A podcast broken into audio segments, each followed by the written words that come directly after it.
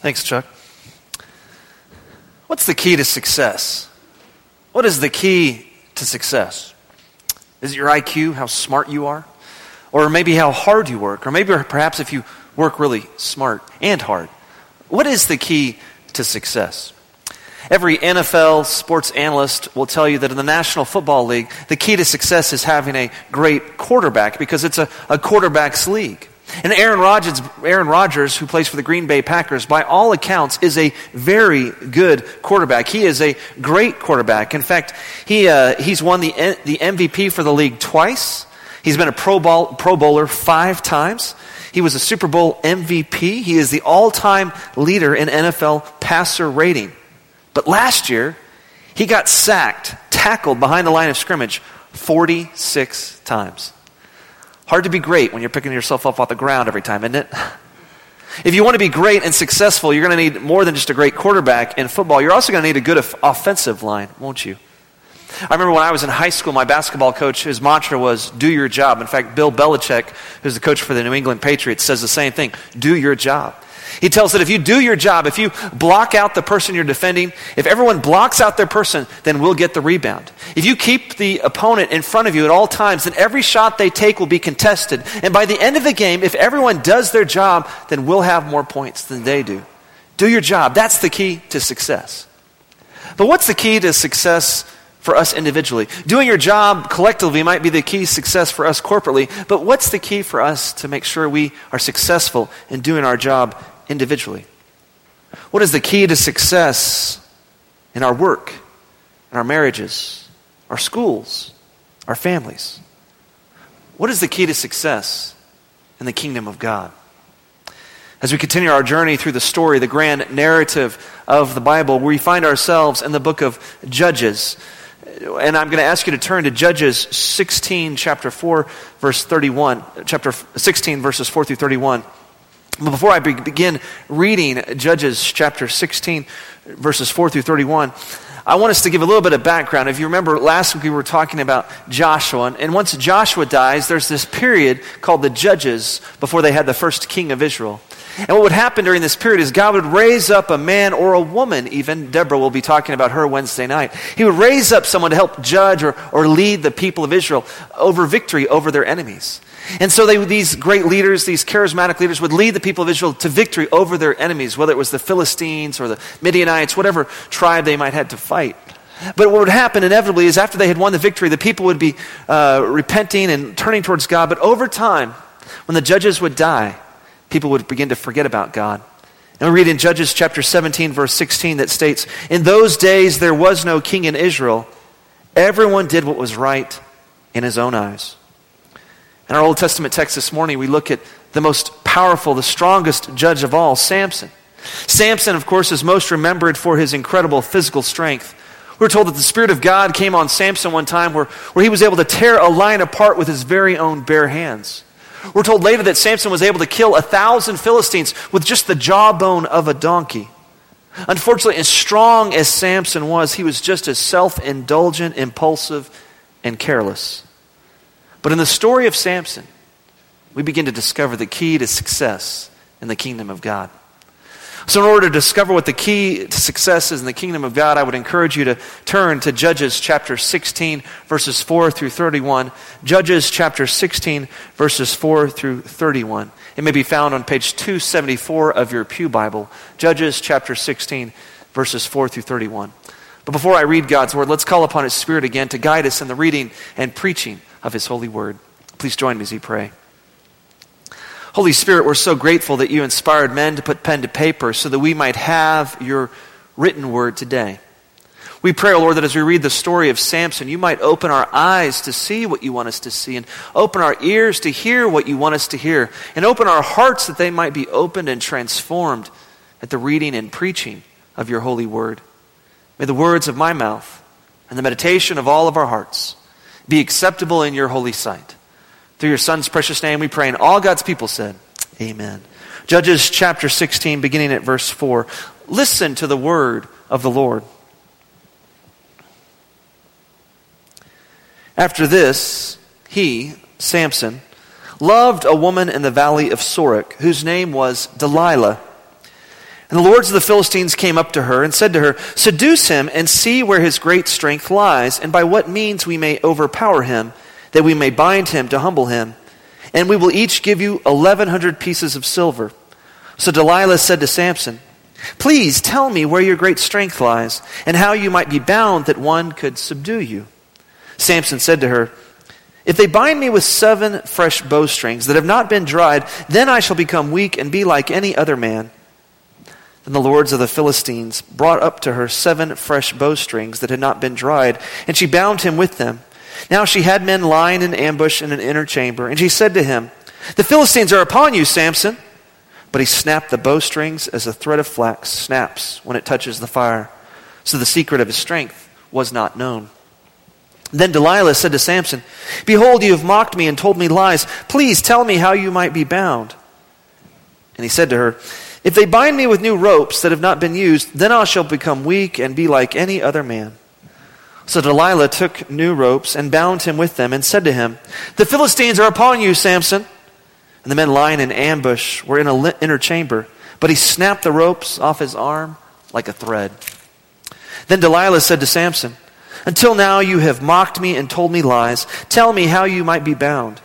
And he said to her, if you weave the seven locks of my head with the web and fasten it to tight with the pin, then I shall become weak and be like any other man.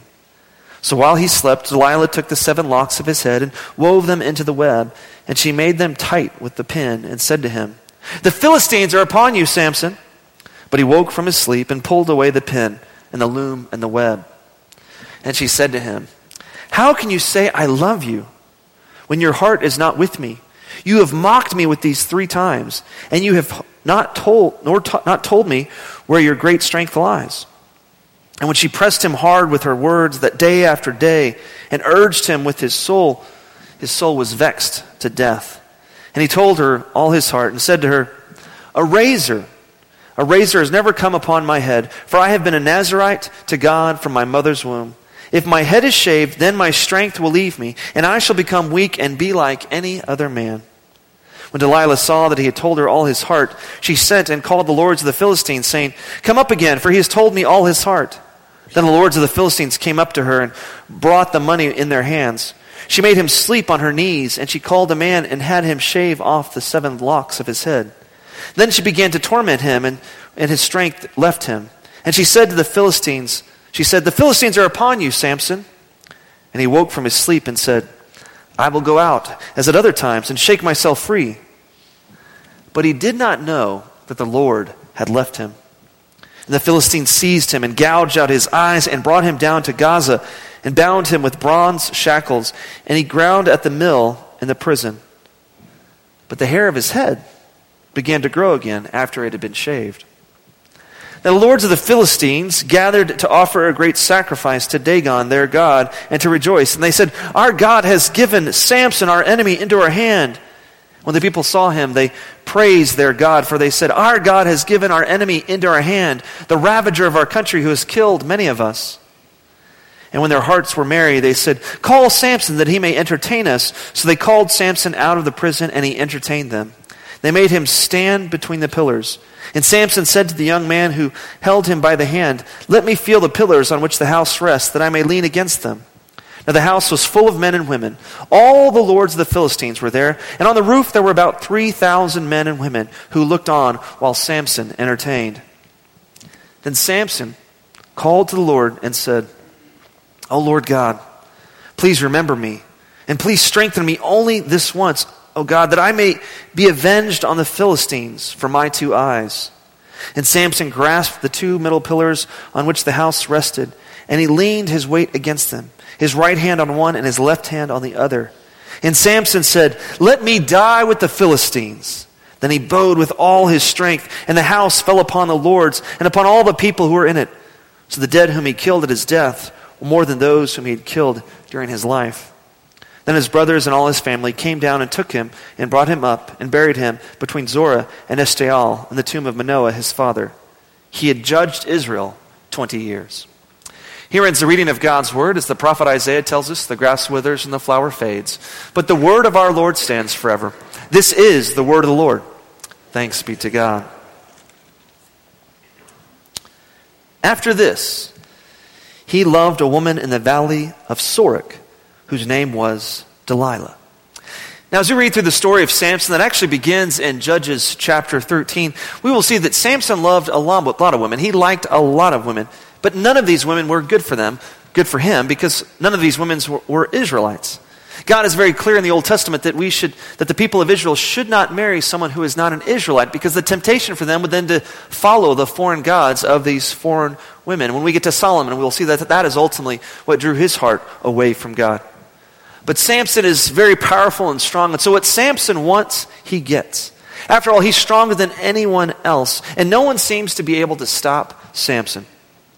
Ironically, Samson is a Nazarite. And Nazarites were supposed to be self controlled, disciplined people who'd taken a special vow to God. But Samson does not demonstrate a lot of self control in Judges. Uh, for instance, there's the scene where he's walking by uh, the lion's carcass and he sees that there's honey in there. And he knows that Nazarites are not supposed to come near a carcass that, because if they did, they might become defiled or unclean. But he sees the honey, he's hungry, and so he dips his hand in the carcass of the lion to eat the honey. Samson is more concerned about his own physical needs rather than the vow that he had made as a Nazarite.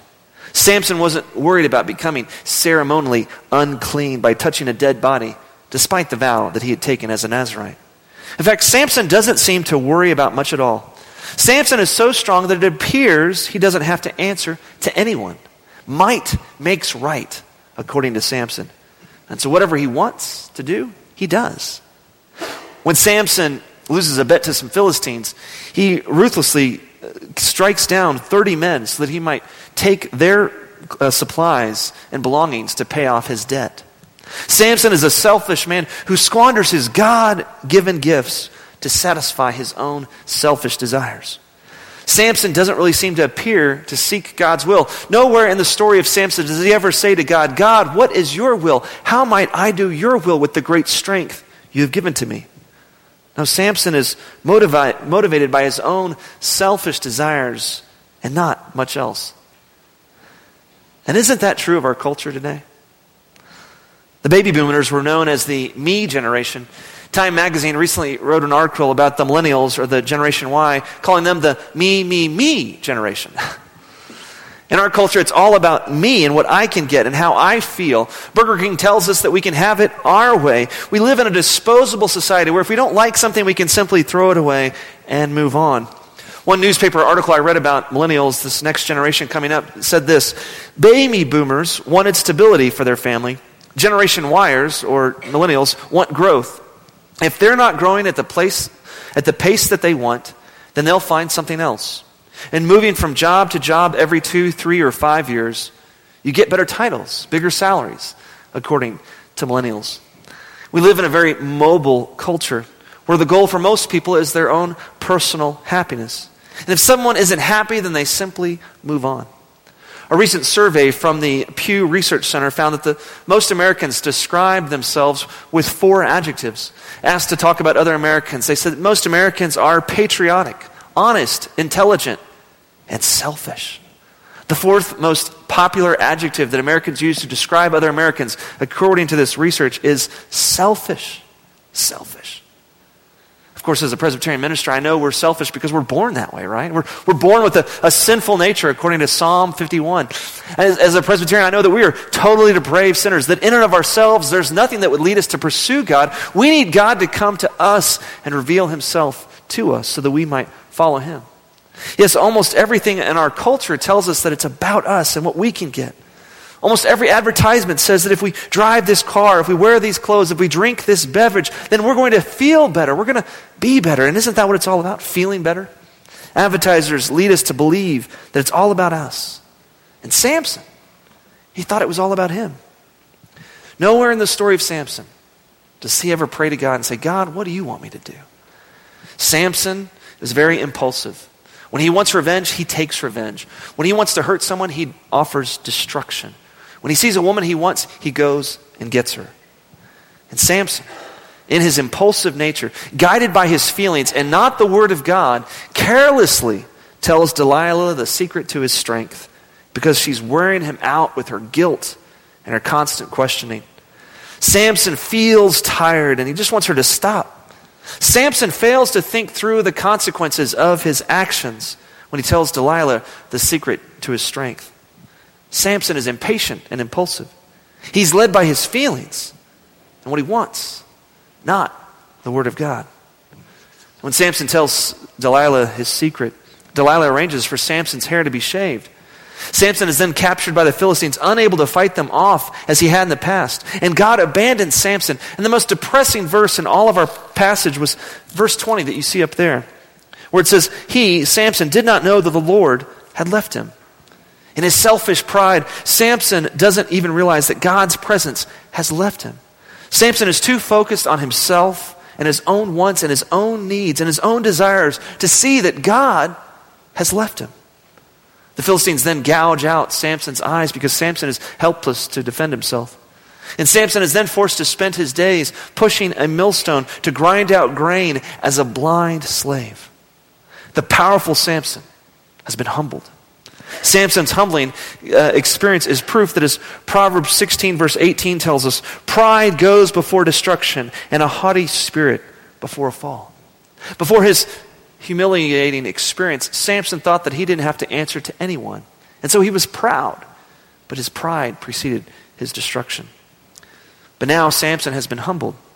And in his humble state, Samson cries out to God in prayer and says, O Lord our God, please remember me and please strengthen me only this once, O God, that I may be avenged on the Philistines for my two eyes.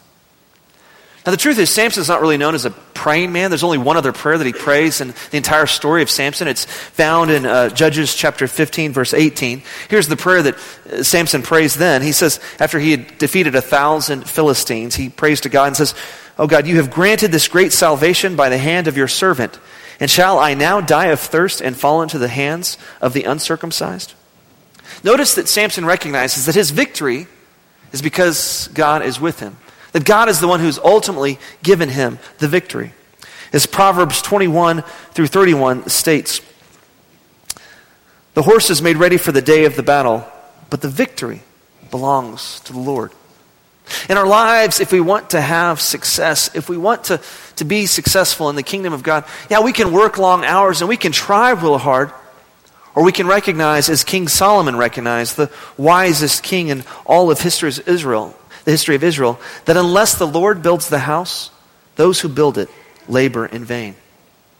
In our family life, if we want success, God alone must help us build our families.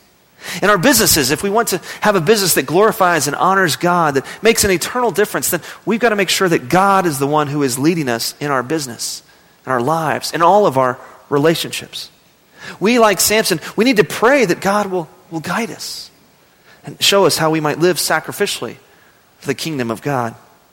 Because in the kingdom of God, the key to success is actually found in sacrifice. Notice that in Judges chapter 16, the greatest victory that Samson has in his entire life is actually found when he sacrifices himself.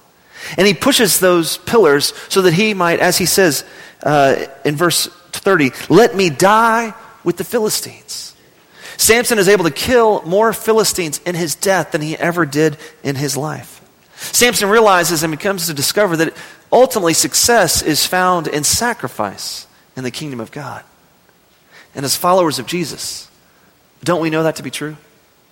For the greatest victory the world has ever seen came at the cross of Christ when Jesus, who is without sin, with outstretched hands, died as the sacrifice for our sins. And then on the third day, he rose again, conquering sin and death on our behalf, so that we might have the victory in Christ if we simply believe in him. As the apostle Paul writes to the church in Corinth in 1 Corinthians chapter 15 verses 55 to 58, "O death, where is your victory? O death, where is your sting? The sting of death is sin and the power of sin is the law. But thanks be to God who gives us the victory through our Lord Jesus Christ." Therefore, my beloved brothers, be steadfast, immovable, always surrounding, abounding in the work of the Lord, knowing that in the Lord your labor is not in vain. Sin and death no longer have the final say for those of us who call upon the name of the Lord. Christ has, has won the victory for us through his outstretched arms. Just as Samson, with his outstretched arms, was able to offer a sacrifice and defeat many Philistines, the enemies of God, Jesus, with his outstretched arms, was able to pay the price for our sins so that we could be reconciled to God once and for all. And then on the third day, he rose again so that we might experience the victory, the new life, the eternal life that Christ came to bring that begins at the moment of belief. Yes, our relationship with God begins the moment we declare Jesus Christ alone as Lord.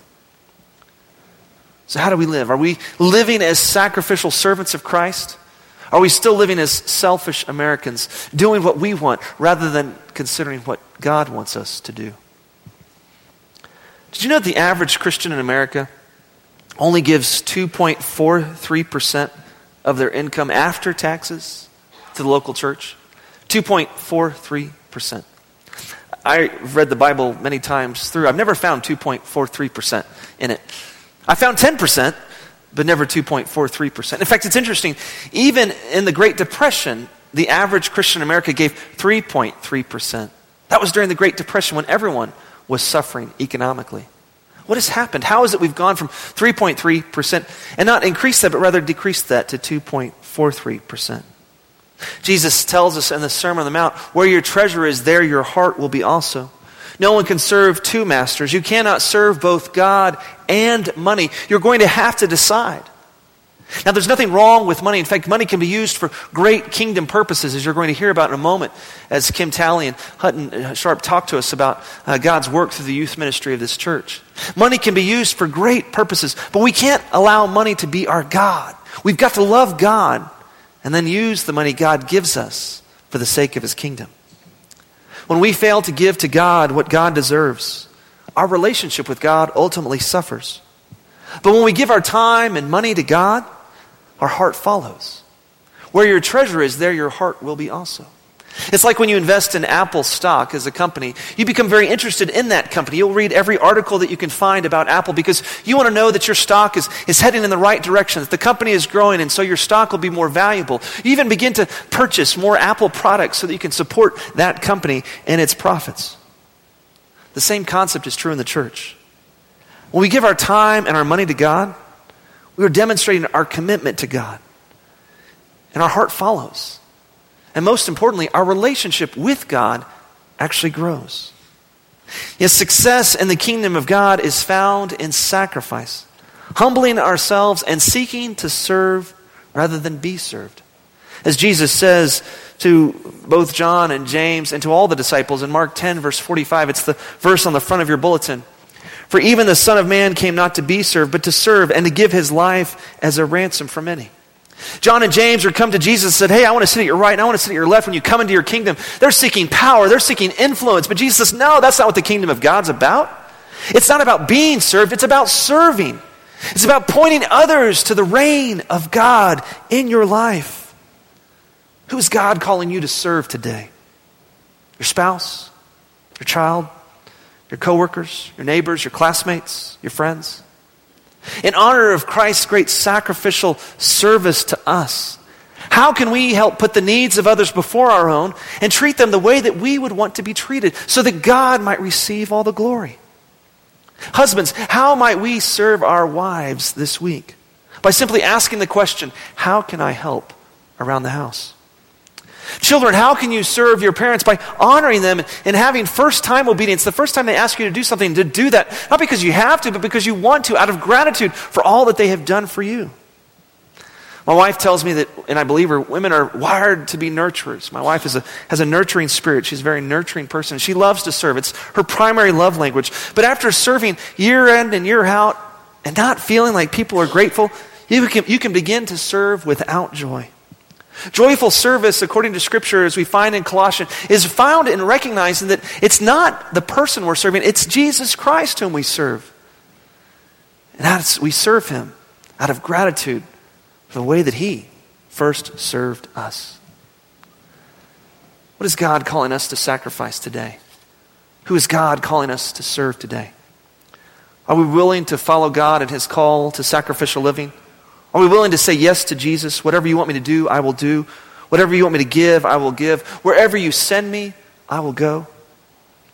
out of gratitude for Christ's great sacrifice, we need to humble ourselves. And like Samson, we need to pray.